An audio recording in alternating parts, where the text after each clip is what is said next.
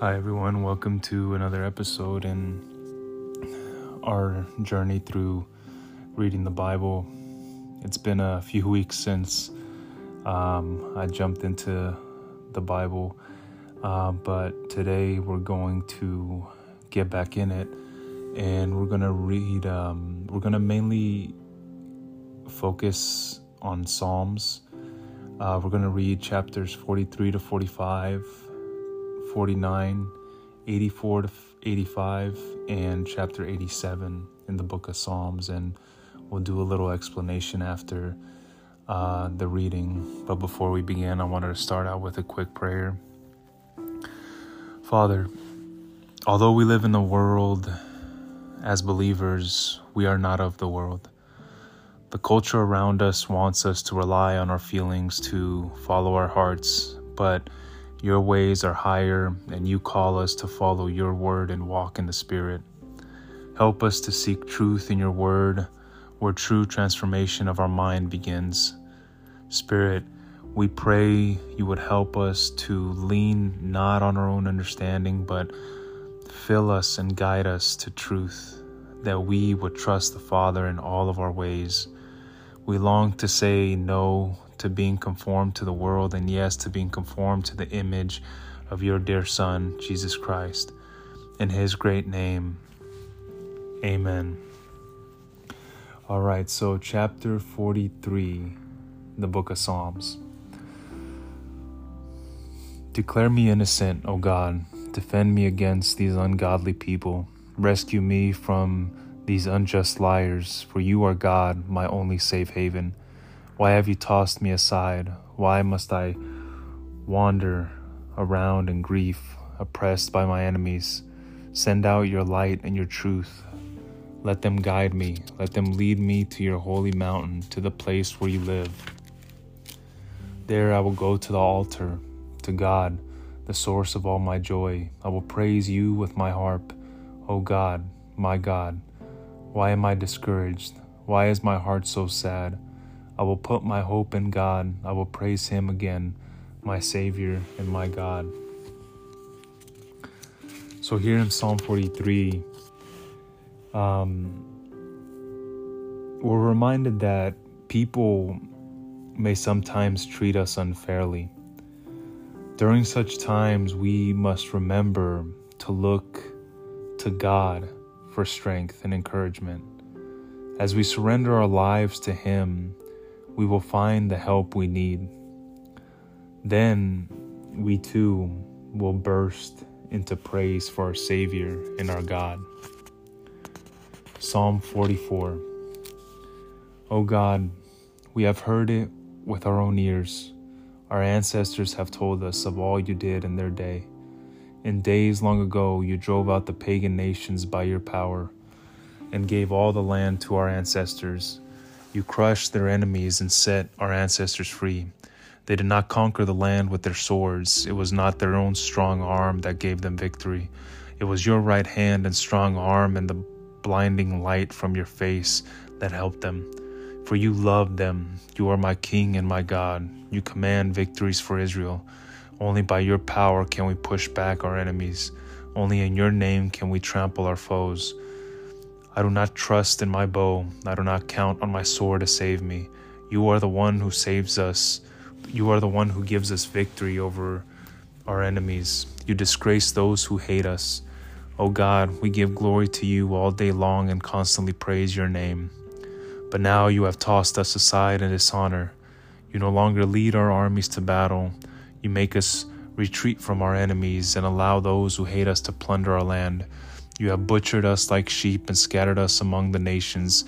You sold our precious people for a pittance. Make nothing on the sale. You let our neighbors mock us. We are an object of scorn and derision to those around us. You have made us the butt of their jokes. They shake their heads at us in scorn. We can't escape the constant humiliation. Shame is written across our faces. All we hear are the taunts of, the, of our mockers. All we see are our vengeful enemies. All this has happened, though we have not forgotten you. We have not violated your covenant, our hearts have not deserted you.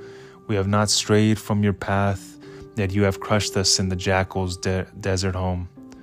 You have covered us with darkness and death. If we had forgotten the name of our God or spread our hands in prayer to foreign gods, God would surely have known it. For he knows the secrets of every heart, but for your sake we are killed every day. We are being slaughtered like sheep. Wake up, O Lord. Why do you sleep? Get up. Do not reject us forever. Why do you look the other way? Why do you ignore our suffering and oppression? We collapse in the dust, lying face down in the dirt. Rise up, help us, ransom us because of your unfailing love. Here in chapter 44, there are valuable there are always valuable lessons to be learned from our spiritual predecessors. Those who have progressed farther spiritually can share how God has transformed their lives. The victory God has given others should encourage us, but we must also put into practice the principles they share. Psalm 45 Beautiful words stir my heart. I will recite a lovely poem about the king, for my tongue is like the pen of a skilful poet. You are the most handsome of all. Gracious words stream from your lips. God Himself has blessed you forever. Put on your sword, O mighty warrior. You are so glorious, so majestic in your majesty. Ride out to victory, defending truth, humility, and justice.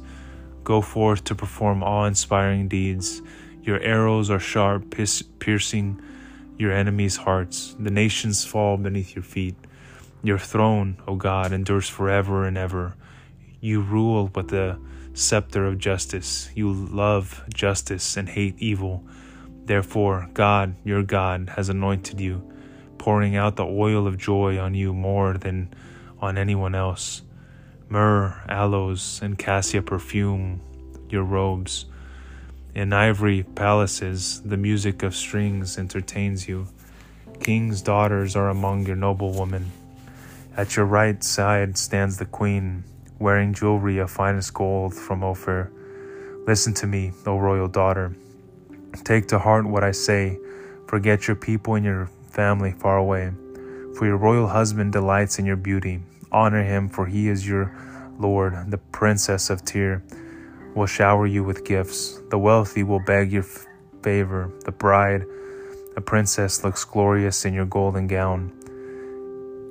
In her beautiful robes, she is led to the king, accompanied by her bridesmaids. What a joyful and enthusiastic procession as they enter the king's palace. Your sons will become kings like their father. You will make them rulers over many lands. I will bring honor to your name in every generation. Therefore, the nations will praise you forever and ever.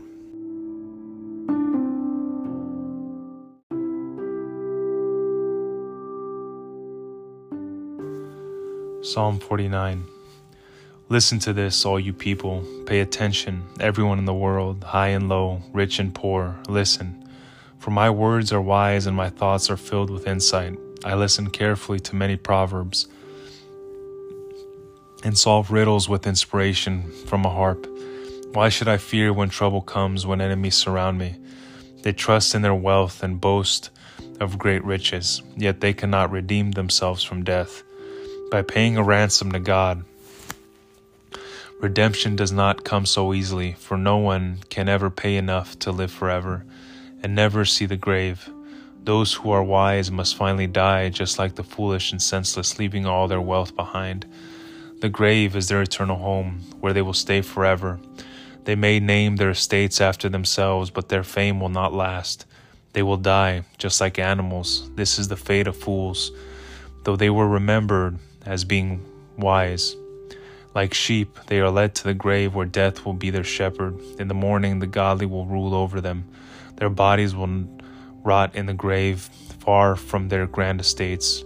But as for me, God will redeem my life. He will snatch me from the power of the grave. So don't be dismayed when the wicked grow rich and their homes become ever more splendid. For when they die, they take nothing with them. Their wealth will not follow them into the grave. In this life, they consider themselves fortunate and are applauded for their success, but they will die like all before them and never again see the light of day. People who boast of their wealth don't understand. They will die just like animals.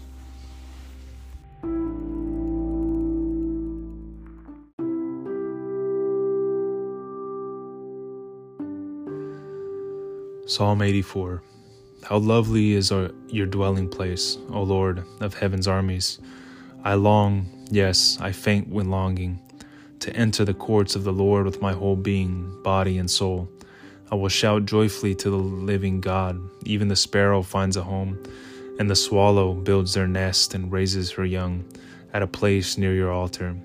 O Lord of heaven's armies, my King and my God, what joy for those who can live in your house, always singing your praises, with joy for those whose strength comes from the Lord, who have set their minds on a pilgrimage to Jerusalem. When they walk through the valley of weeping, it will become a place of refreshing springs. The autumn rains will clothe it with blessings. They will continue to grow stronger, and each of them will appear before God in Jerusalem. O Lord God of heaven's armies, near my, hear my prayer. Listen, O God of Jacob. O God, look with favor upon the King, our shield. Show favor to the one you have anointed. A single day in your courts is better than a thousand anywhere else. I would rather be a gatekeeper in the house of my God than live the good life in the homes of the wicked. For the Lord God is our sun and our shield. He gives us grace and glory. The Lord will withhold no good thing from those who do what is right. O Lord of heaven's armies, what joy for those who trust in you.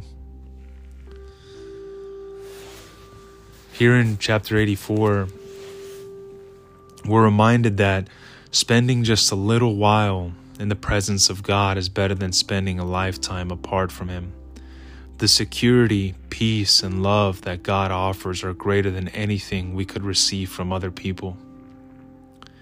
Psalm 85 Lord, you poured out blessings on your land. You restored the fortunes of Israel. You forgave the guilt of your people. Yes, you covered all their sins. You held back their fury. You kept back your blazing anger. Now restore us again, O God of our salvation. Put aside your anger against us once more. Will you be angry with us always? Will you prolong your wrath to all generations? Won't you revive us again, so your people can rejoice in you? Show us your unfailing love, O Lord, and grant us your salvation. I listen carefully to what God the Lord is saying, for he speaks peace to his faithful people, but let them not return to their foolish ways. Surely his salvation is near to those who fear him, so our land will be filled with the glory. Unfailing love and truth have met together, righteousness and peace have kissed. Truth springs up from the earth, and righteousness smiles down from heaven. Yes, the Lord pours down his blessings. Our land will yield its bountiful harvest. Righteousness goes as a herald before him, preparing the way for his steps. Here in chapter 85, we're reminded of what a wonderful blessing that God has forgiven our sins. We have all fall, fallen short of God's standard and deserve punishment. But God has been gracious to us by offering forgiveness through His Son, Jesus Christ. Let us thank God for His gift and praise Him for withdrawing His anger from us.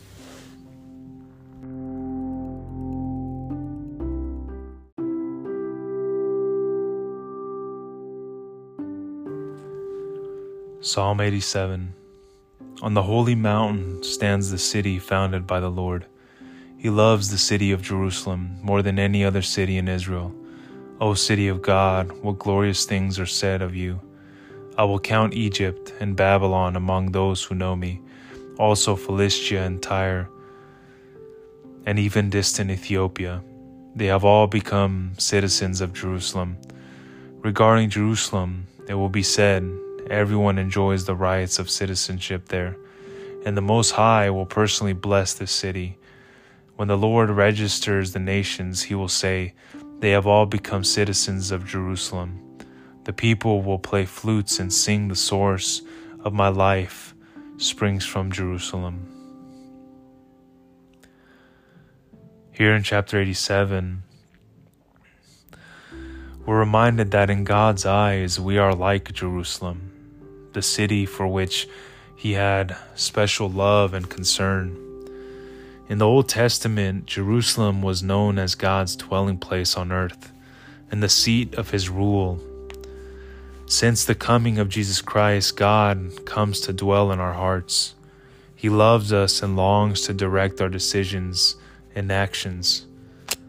It is a privilege to be called God's beloved and to be considered citizens of His kingdom. It means He cares for us and wants us to enjoy living in His presence.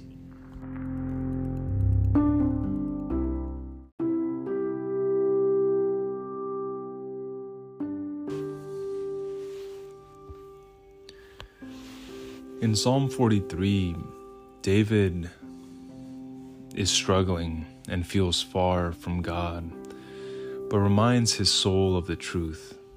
Why are you cast down, O my soul, and why are you in turmoil with me? Hope in God, for I shall again praise him, my salvation and my God. Chapter 43, verse 5. He tells his heart and mind what to do this is exactly what Moses told the Israelites to do in tough times. Remember who God is and what he has done. David is putting that counsel into practice hundreds of years later.